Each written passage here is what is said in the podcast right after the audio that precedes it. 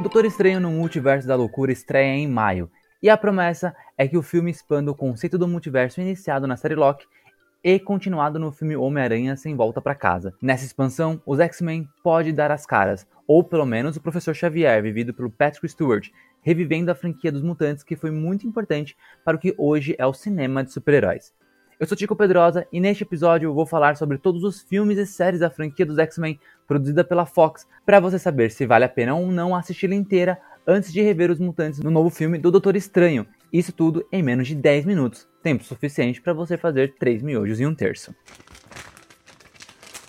A franquia dos X-Men é composta por 13 filmes e 2 seriados de televisão. Os filmes são X-Men o filme em 2000, X-Men 2 em 2003, X-Men O Confronto Final em 2006, X-Men Origins Wolverine em 2009, X-Men Primeira Classe em 2011, Wolverine Imortal em 2013, X-Men Dias de um Futuro Esquecido em 2014, Deadpool em 2016, X-Men Apocalipse em 2016, Logan em 2017, Deadpool 2 em 2018, X-Men Fênix Negra em 2019, Os Novos Mutantes em 2020 e as séries são Legion, que teve três temporadas entre 2017 e 2019, e The Gifted, com duas temporadas, também entre 2017 e 2019.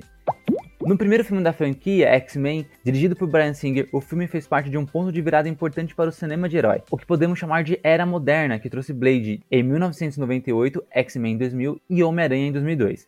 Naquela época, sem Marvel Studios, os direitos para a criação dos filmes dos mutantes estavam com a Fox, e eles levaram a equipe para o cinema com um tom sombrio, atores de destaque como Patrick Stewart, como Xavier e Ian McKellen como Magneto, e o então desconhecido Hugh Jackman como Wolverine. O filme envelheceu mal quando falamos de efeitos visuais, mas tem uma boa trama e é um bom início para explicar os conceitos dos mutantes para o público geral. X-Men 2 em 2002 provavelmente um dos melhores filmes de super-heróis já feitos e com toda certeza a melhor cena de abertura de filmes de heróis de todos os tempos, a invasão do Noturno na Casa Branca. Brian Singer volta para dirigir o filme que agora explora muito mais o protagonismo de Wolverine em um filme que explica sua origem enquanto expande mais a linha cinza entre os ideais de Xavier e Magneto. X-Men Confronto Final de 2006 com a saída de Singer da direção para ele focar em Superman O Retorno, o final da primeira trilogia passou para as mãos de Brett Hadner, numa trama confusa que mistura uma saga da Fênix mais pé no chão com a cura mutante, além de um destaque tremendo e desnecessário para cenas de ações grandiosas e sem sentido. O filme teve críticas muito negativas, mas fez dinheiro, o que motivou a Fox a seguir com a franquia. X-Men Origins Wolverine em 2009, depois de ter explicado um pouco mais sobre o passado do principal personagem da franquia dos X-Men no cinema, no segundo filme, esse foi mais a fundo para explicar sobre o projeto Arma X em si e quem colocou o Adamantium no Wolverine, além do primeiro contato do mutante com os X-Men. Porém, o que parecia uma boa ideia, Gavin Hood dirige um filme brega e clichê que não é nem uma boa adaptação de quadrinhos e muito menos um bom filme de ação. X-Men Primeira Classe 2011. O X-Men Origem seria o pontapé para uma nova fase dos mutantes no cinema. O filme daria início a franquias próprias de Wolverine, Deadpool e Gambit, além de um filme solo sobre a origem do Magneto. Porém, com dois filmes seguidos mal recebidos, a Fox optou por uma espécie de soft reboot, rescalando o casting principal com os atores mais jovens e contando a origem dos X-Men pelo ponto de vista da amizade de Xavier, vivido por James McAvoy, e Magneto, vivido por Michael Fassbender. Assim surge Primeira Classe, dirigido por Matt Vaughan no melhor estilo espionagem com X-Men, que não tem vergonha nenhum de usar uniforme azul e amarelo. Wolverine Imortal 2013, depois do fiasco de X-Men Origins, o segundo filme do Wolverine opta em ser uma sequência direta dos acontecimentos de X-Men 3, ao invés de dar uma continuação ao primeiro filme do Wolverine. James Mangold adapta o arco Eu Wolverine com um mutante viajando ao Japão na busca de autoconhecimento em um filme muito superior à origem, mas que escorrega no terceiro ato.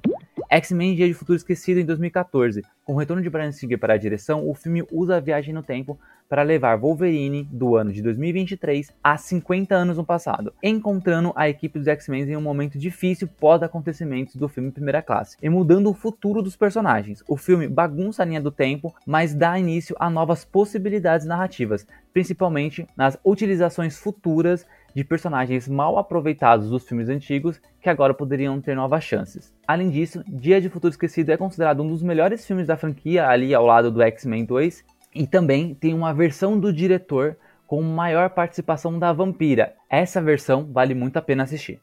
Deadpool em 2016. Nascido por uma vontade muito grande do diretor Tim Miller e do ator Ryan Reynolds, Deadpool é justamente um dos exemplos de personagens que foram mal trabalhados no passado e que, pós Dia de Futuro Esquecido, pôde ser reformulado. O filme, uma mistura de comédia com ação adulta, violenta e suja, traz a essência do personagem quebrando a quarta parede e sendo completamente absurdo no melhor dos sentidos. X-Men Apocalipse em 2016. O sexto filme dos X-Men e o terceiro da nova fase traz de volta o diretor Brian Singer em um filme que traz para o cinema um dos maiores vilões dos X-Men. Porém, o filme é fraco, sem sentido e desperdiça muito a possibilidade desse vilão, demonstrando que talvez a equipe possa estar chegando por uma saturação criativa dentro da Fox.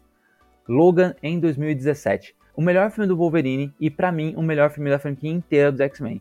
Novamente dirigido por James Mangold, mostra o futuro dessa nova linha do tempo e fala sobre paternidade, tanto na relação do Professor Xavier, um velho de 90 anos, e o Wolverine, também fraco e envelhecido, quanto na relação do próprio Wolverine com o seu clone, a mutante X-23, em um filme super sentimental e adulto.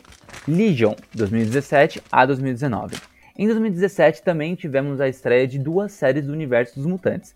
Legion, que durou três temporadas, foi a primeira. Criado por Noah Holland, a história circula David Heller, filho do professor Xavier, que foi internado em uma clínica psiquiátrica devido aos seus poderes psíquicos.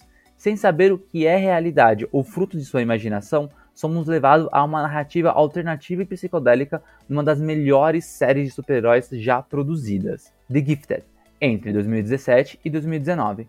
Já The Gifted foi idealizado por Brian Singer, que teve que abandonar a série no meio devido às acusações de pedofilia. Durante apenas duas temporadas, a série mostrava uma equipe de mutantes que estão ocupando um vácuo deixado por uma suposta aposentadoria dos X-Men. Essa resistência, que tem como integrante Polaris, a filha do Magneto, se encontra com a família Von Strucker, que está sendo perseguida por uma divisão da polícia caça-mutantes. Com uma história meio convencional, The Gifted apresenta versões alternativas já conhecidas de alguns dos mutantes que foram apresentados no cinema, além de fazer mais referências às HQs dos X-Men.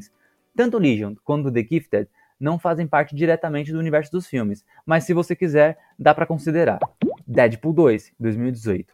Com o sucesso do primeiro filme, Ryan Reynolds retorna na pele do mutante falastrão agora dirigido por David Lynch. O filme segue a fórmula do filme anterior, com comédia, ação e muito palavrão e piadas de cunho sexual, divertindo muito as pessoas maiores de 18 anos. X-Men Fênix Negra, em 2019. Dirigido por Simon Kimber, o produtor dos filmes X-Men a partir da primeira classe, o filme basicamente reconta a história mais realista da Fênix Negra em um filme que é extremamente parecido com o confronto final, fechando de vez a franquia dos X-Men, que mostrava fortemente sinais de decadência. Os Novos Mutantes, 2020.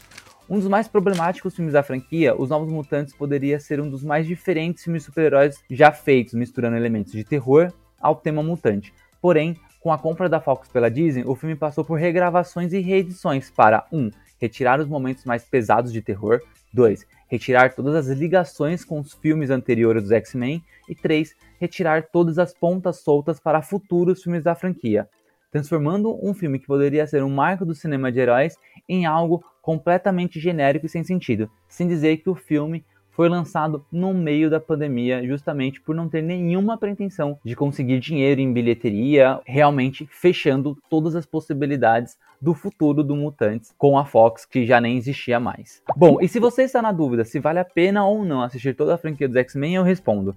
Se for pela possível participação de Doutor Estranho 2, eu descartaria. Mas se for para conhecer melhor a franquia que ajudou a Marvel chegar aonde ela está, eu aconselho, independentemente dos filmes ruins que tiverem no meio do caminho. Opa, o rango tá pronto. Espero vocês no próximo episódio de 3 miojos e um terço.